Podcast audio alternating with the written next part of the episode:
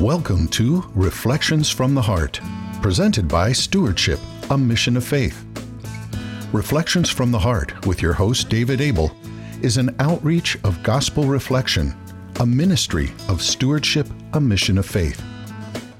For the next 30 minutes, please join David as he breaks open the bread of life in the gospel reading for Sunday's Mass.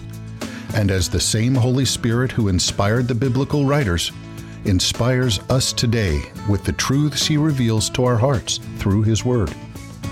Now, here's David with Reflections from the Heart. Hello and welcome to Reflections from the Heart. My name is Rob Longo with Stewardship and Mission of Faith, and I'm joined today by uh, three of my brothers from Stewardship Mission of Faith: Tom DeAngelis, Don Gleichman, and Tom Terrace. How you guys doing? Great, Rob. Thank you. Uh, so good to be here to uh, to share share this time together. For those of you who have been with us before, welcome back. For those of you who are new to Reflections from the Heart, it's a gospel reflection. And what is a gospel reflection? It's very simple. You break open the gospel that we will be hearing this coming Sunday, and uh, and we read the gospel and just see what the Holy Spirit uh, moves in our hearts. Uh, and the question that is usually asked is, Lord, what are you saying to me through this reading? Lord, where do you want me to change?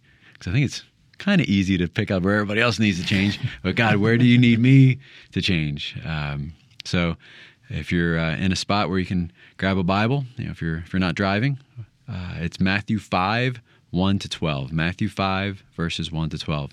But before we read the gospel, Tom, if you could open us up with a prayer. In the name of the Father and of the Son and of the Holy Spirit, Amen. Amen. Heavenly Father, we ask you to send your Spirit upon us today as we break open your word. Help us, help it to speak to our hearts, and especially um, we ask you to bless this ministry that of stewardship, and all of our ministries, in particular as we look forward next week to um, Catholic Schools Week. That you keep all of our Catholic schools in your heart, close to your heart, and especially the students.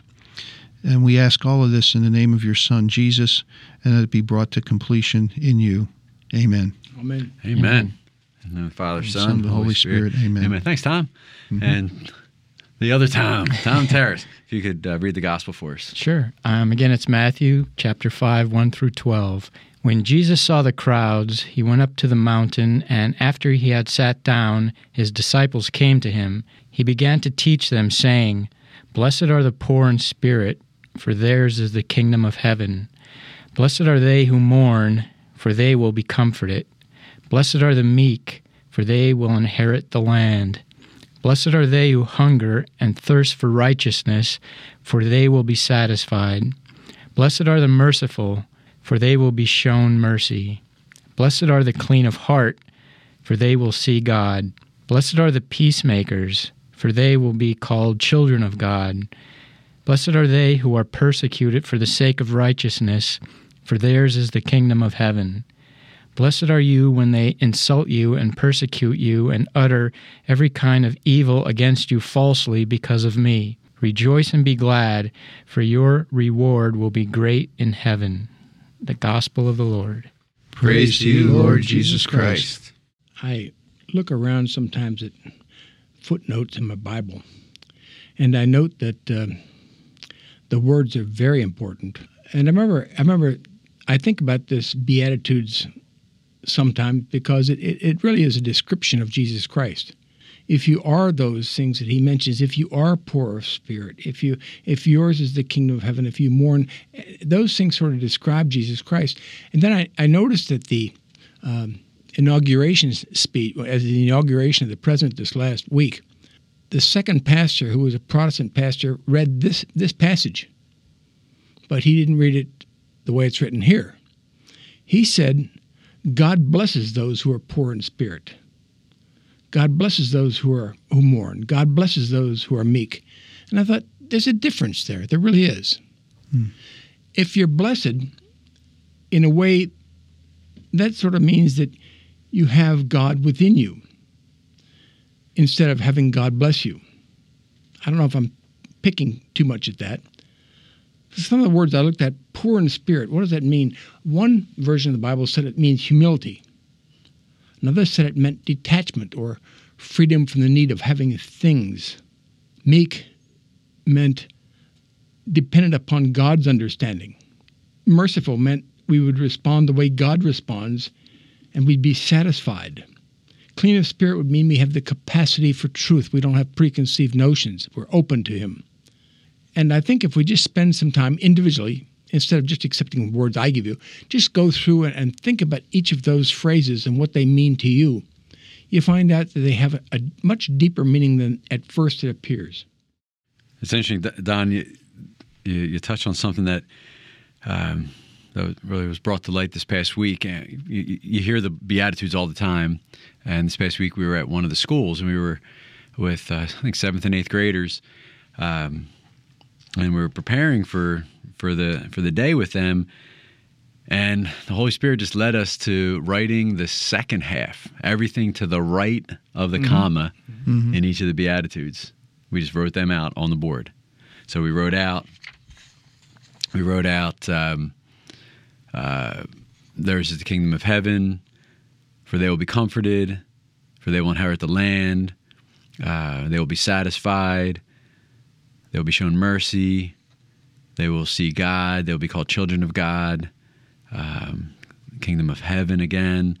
Right, so we wrote the everything to the right of the comma, and then we're talking to the to the young men and women in the room, and we just went down one by one and said, "Who would like to, um, who would like to go to heaven? You know, who would like to experience the kingdom of heaven? Everybody raised their hands, and then we just went down one by one. Who would like to be called a child of God? Who would like to see God? Not today. We're not signing up for, for you today, right? but everybody raised their hand for everything to the right of the comma. And they said, "All right, great. So we're all on the same page. Everybody wants this. So what does that mean for us?" And then we started filling in everything to the left of the comma, and that's what we have to bring to the table, right? That's you know so when we say yes and we're and we're trying to live our faith well we have to be poor in spirit right? That that you know we have to trust in god and everything. So we went one by one on what's you know to the left of the comma which is our part of the beatitude. And then how god blesses us don is you know to the to the right and the way you're talking comma. about it makes god not so much a santa claus who grants your wishes but a vending machine if you do what he wants you to do, he will give you this. And if that benefit is so big that you're willing to pay the price, wow. It's always a much bigger benefit than what he's asking you to do. Yeah, and, and and his love is is there for everyone, right? So when God sets this up, even the commandments, the best homily I heard on the commandments was, was when the priest said, "Do you want to live a, a full, happy, joyful, peaceful life? Well, then put God first right? Mm-hmm. Love him above all things. Then he went down. Do you want that? Like he just put it in the blessing that God wants to give us. Mm-hmm. And then he said, all right, well, honor your father and your mother. He just went down one by one, talking about how much God loves us and, and what he wants to give us. Uh, and then the fruit of obedience is is a life of peace and joy and uh, so God God's not holding out on us. Yeah. The reason this is called the Beatitudes is because blessed in Latin comes from beato, which means blessed. Beato. So if you want to be blessed, it's, it's, it is a blessing to be, it is a blessing to be happy. It's a blessing to be peaceful. And this reading, the word that struck out was teach. And I know Tom mm. mentioned Teachers Week, I think. Yeah, next, oh, yeah, Catholic Schools Week next And then week, Rob mentioned school. So when I say the word teach, it's like, all right, um, you know, I'm going to learn something. What are you trying to teach me in this, you know, so Jesus is going to teach them. And to me, it's like he's this whole passage, he's teaching you how to get to heaven, how to be a Christian. You know, and I'm, I'm thinking a lot in my life is like I'm into this thing of minimalism, like not needing a whole bunch of stuff, you know, trying to pare away a lot of stuff that I don't use. It's just collecting dust or whatever. So, you know, just trying to get to the essentials. And so, you know, we can clutter up our whole bookcases with thousands of books on Christianity and how to be a good Christian. But it seems to me like, you know, it's all right here. You know, you just yeah. do this. and yeah. you know you'll gain you'll inherit the kingdom and well you know tom mm-hmm. i i'm i'm guilty of cluttering up my life with books, uh, uh, uh, mostly you know spiritual Not books. Not that it's bad, but, yeah. No, no, I, I understand. I, I didn't take it that way, but but I think one of the things that I've discovered is is I I need to work that hard to understand this mm. as simply as you're saying that we can understand it.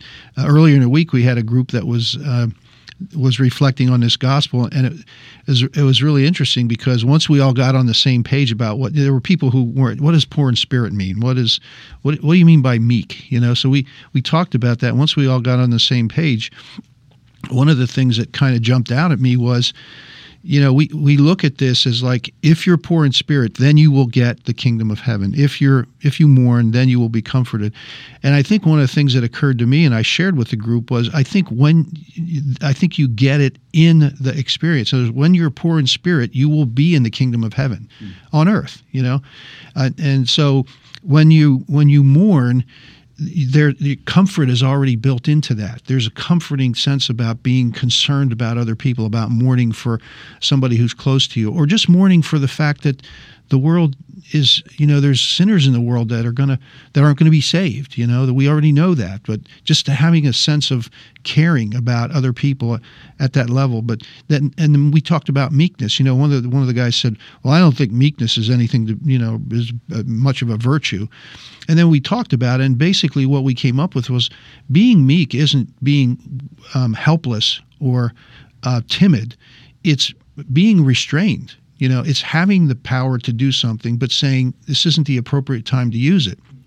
You know, because there's obvious there are many references in the Old Testament about the you know the people the the enemies of the of good people taking over their land, uh, being taking things by violence, getting rich by violence, and that eventually that that ends up in a bad situation. So they end up killing each other off, and the meek inherit the land, literally inherit the land because the powerful have have you know who have been unjust have kind of canceled each other out. So this is really kind of holding back. Don't get in the fight. Maybe maybe you could be taking land too. Maybe you could be you know wrestling with people and taking over their property.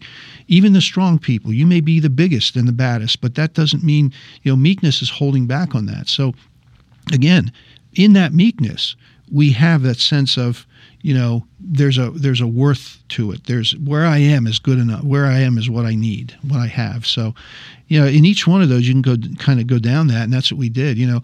In a sense when you are real truly clear, clean of heart pure of heart there's an ability to see something about God in your life today and in the life of other people that other people can't see who don't have that cleanliness of heart. So the, it's not it's not so much like you do this and then when you die you'll get all these things. It's more like we get a taste of it in the actual practice of that virtue, in the actual practice of that beatitude. So, and when you mention meek, I, I just picked up a book. I just started it. I think it's called Good to Great by Jim Collins. Oh, and he talks about uh, one of the CEOs for this corporation. I think it was a paper company or something, and he turned it all around. And you know, you would think that he would be this charismatic, dynamic person, but apparently he's really humble, quiet, meek. Yeah.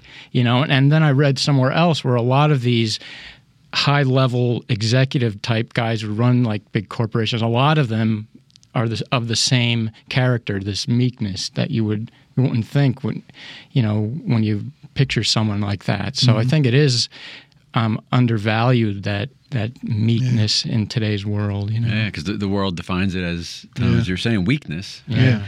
Uh, but look at Jesus. You know, when he was yeah. being persecuted and punched and slapped and spit upon and beard plucked and yeah. You know, everybody. What, did he? He knew who he was. And he and that he that even came up. I mean, he could have called down oh. fire or angels or whatever. Yeah. He's the meekest. So when he referred to himself as meek, he's not only meek. He's the meekest of all men because he could have. I mean, he's he rose raised people from the dead. He could have easily have gotten himself out of that situation and destroyed everybody that was you know that was uh, inflicting on. So anyway, I ap- apologize for interrupting, but that that came up. It was really exciting that we kind of saw the meekness of Jesus yeah. because of the power, not because he was helpless, not because he was timid, because he was he knew what he who he was. Yeah, total total, total confidence in who who you are and who yeah. you are. And I think of Carson Wentz, uh, the quarterback from the Eagles, has a tattoo A O one, the letter A and then O and then one, and it stands for audience of one right? And that's that's me. Like they, it doesn't matter what the crowd say. Yeah. It doesn't matter what your friends are doing. It doesn't matter what they're trying to get you to do to be part of the group. It doesn't matter, right? Mm-hmm. It's an audience of one, right? Our, our our Lord. That everything we do, whether it's in front of people, He's our audience, or if we're by ourselves, He's our audience, audience of one. Right? That we're so confident in who we are and whose we are that we uh, Yeah. we, we embrace that. Yeah. We had a That Man Is You year two session the other day, and it was one of the most negative things I've ever attended in my life because it was, it dwelt on the history of the United States during the last 125 years. And it has been so devastatingly bad. Uh, at my age, it gets to the point where I'm really become, beginning to see a lot of divergence between good and evil evil is so obvious to me anymore. It used to be that things were different shades of gray. I don't see any grays anymore. people are people are identifying themselves. They're they're for life or they're against life. And I'm not. It's not just that one topic, but several ways. And I was thinking how negative I was, how negative it was. I do think that this last call, blessed are those, uh, blessed are they who are persecuted for the sake of righteousness, for theirs is the kingdom of heaven. I think we are we're not too far away from the possibility of facing that persecution for our beliefs. And the question mm-hmm. is, will we? Mm. And this, uh, this, blessed are those who are persecuted for the sake of righteousness, for this is theirs is the kingdom of heaven. That is a promise that follows a choice. We have to make the choice to do that. That's not something that just sort of happens. Hmm. It's not like meekness or humbleness. It doesn't just happen. This is a choice. Mm-hmm. And, and and what are we hungering? I just circled the word righteousness, Don, as you're sharing, because earlier it uh-huh. says, "Blessed are they who hunger and thirst for righteousness." And I just think in my life, man, there are so many things that I was hungry for and thirsty for that I thought was going to satisfy me. Right. So the the gift from God is for they will be satisfied, right? So when you hunger and thirst for righteousness, then you will be satisfied. And I just think of of my journey and hungering and thirsting for, you know, for girls or for the next party or you know drinking or gambling or or sports or you know getting a job or getting a promotion or getting the next bonus or getting whatever right i was hunger hunger i was hungry and thirsty for all those things that i thought were going to satisfy me but once I got what I thought was going to satisfy me, I wanted more of that or, or Yeah. something else. And then my our Lord just when He came into my life, and you know He He reordered and purified my intentions, redirected my desires for Him, and especially Him in the Eucharist. That you know, I'm satisfied. I'm satisfied. You know whether the material stuff comes or not, I'm I'm fully satisfied. Thank you, Jesus. If any focus of our life becomes an obsession, it becomes an addiction. Becomes an obsession, it becomes an addiction. So we almost have to choose what things we want to have addict us. Do we want to thirst and hunger for God? Do we want to hunger and thirst for His Word and to be close to Him? Or do we hunger, want to hunger and thirst for those things that we find don't satisfy us? Mm-hmm. Well, sometimes those of us like you and I have to go through that process of saying, I don't want that stuff. I got that and it isn't there. For those who haven't done that yet and haven't accomplished those things, let me tell you, don't waste your effort. go after God. Please, please.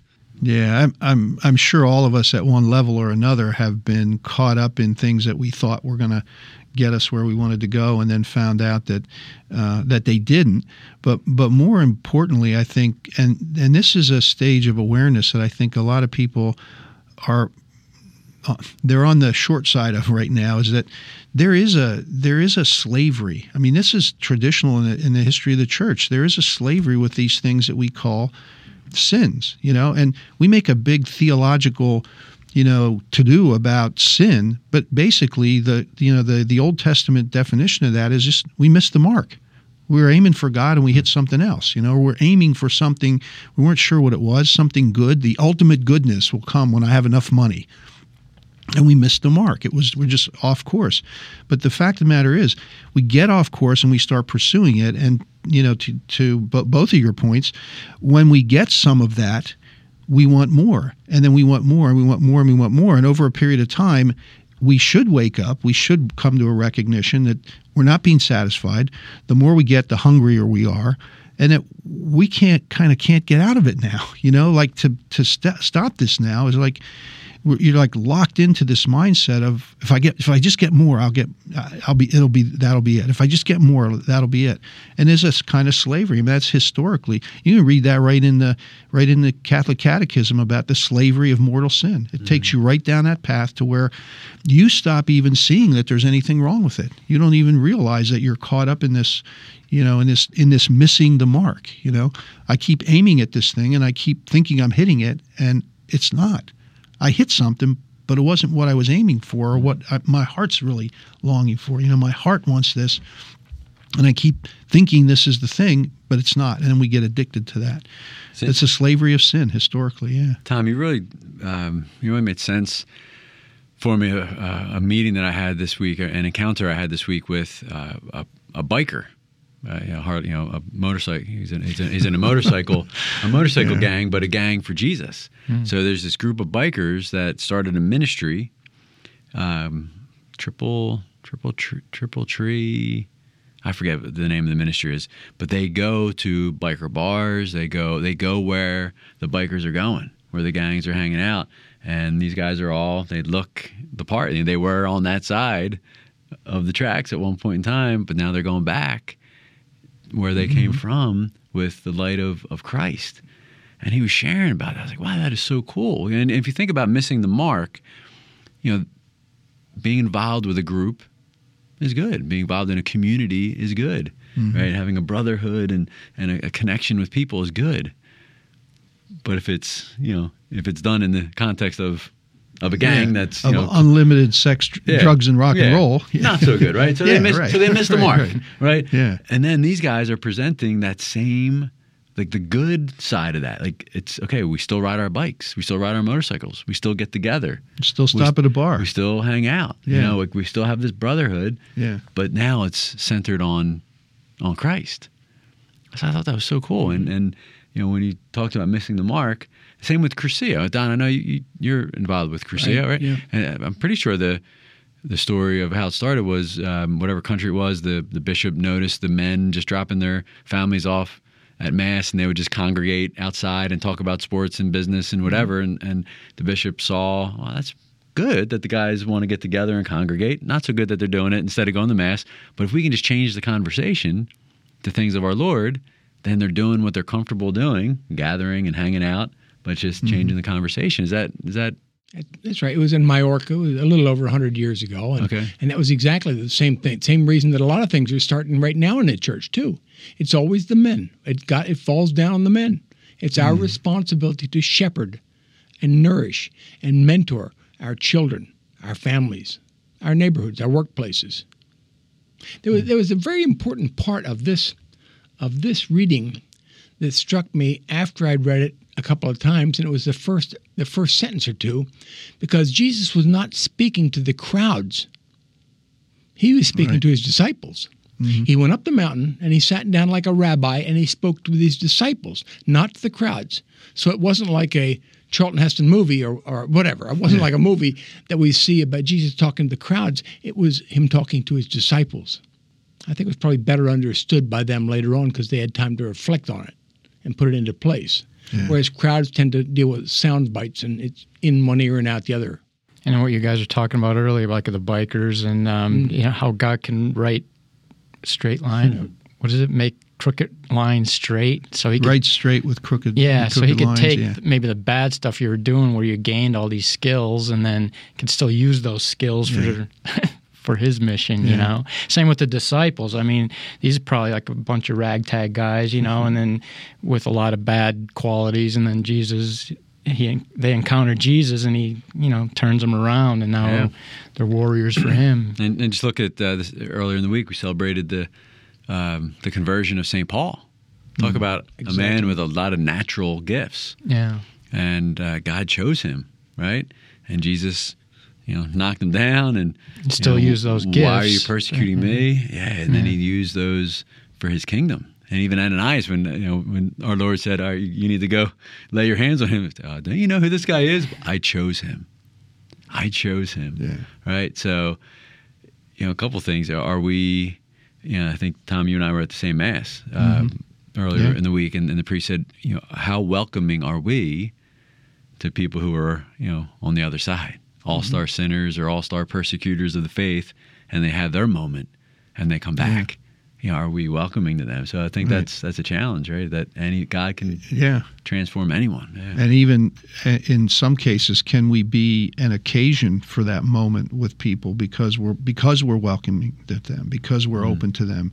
You know, it, it's one thing when you know when Jesus knocks you off the horse, um, but it's another thing when you meet somebody in a in a bar or in an inn or you know someplace like that, and you become a reason for you sort of knock them off their horse, or you present um, a person that they can't deal or don't understand, or it kind of knocks them off their horse, so to speak. You know, because I, I often think that's if we're being Christ to other people, when we walk in the room, we should make a difference, like Christ makes a difference when we and I'm not saying you know I I'm I'm not Christ. That's the problem is, but I'm that's what I have to work on. But short of walking in the room and having the impact that Jesus has, you know, that's I still got work to do. You know, so mm. and we're called to to be His His love, His light, His joy, His peace, His mercy, right? His mercy, um, in in every walk. So wherever we are, uh, like you're saying, Tom, it's. Uh, know, people are are hungry. They're hungry and thirsty for God. They just don't mm-hmm. know it. Right? Yeah. We all are, right? Because yeah. God designed us that way.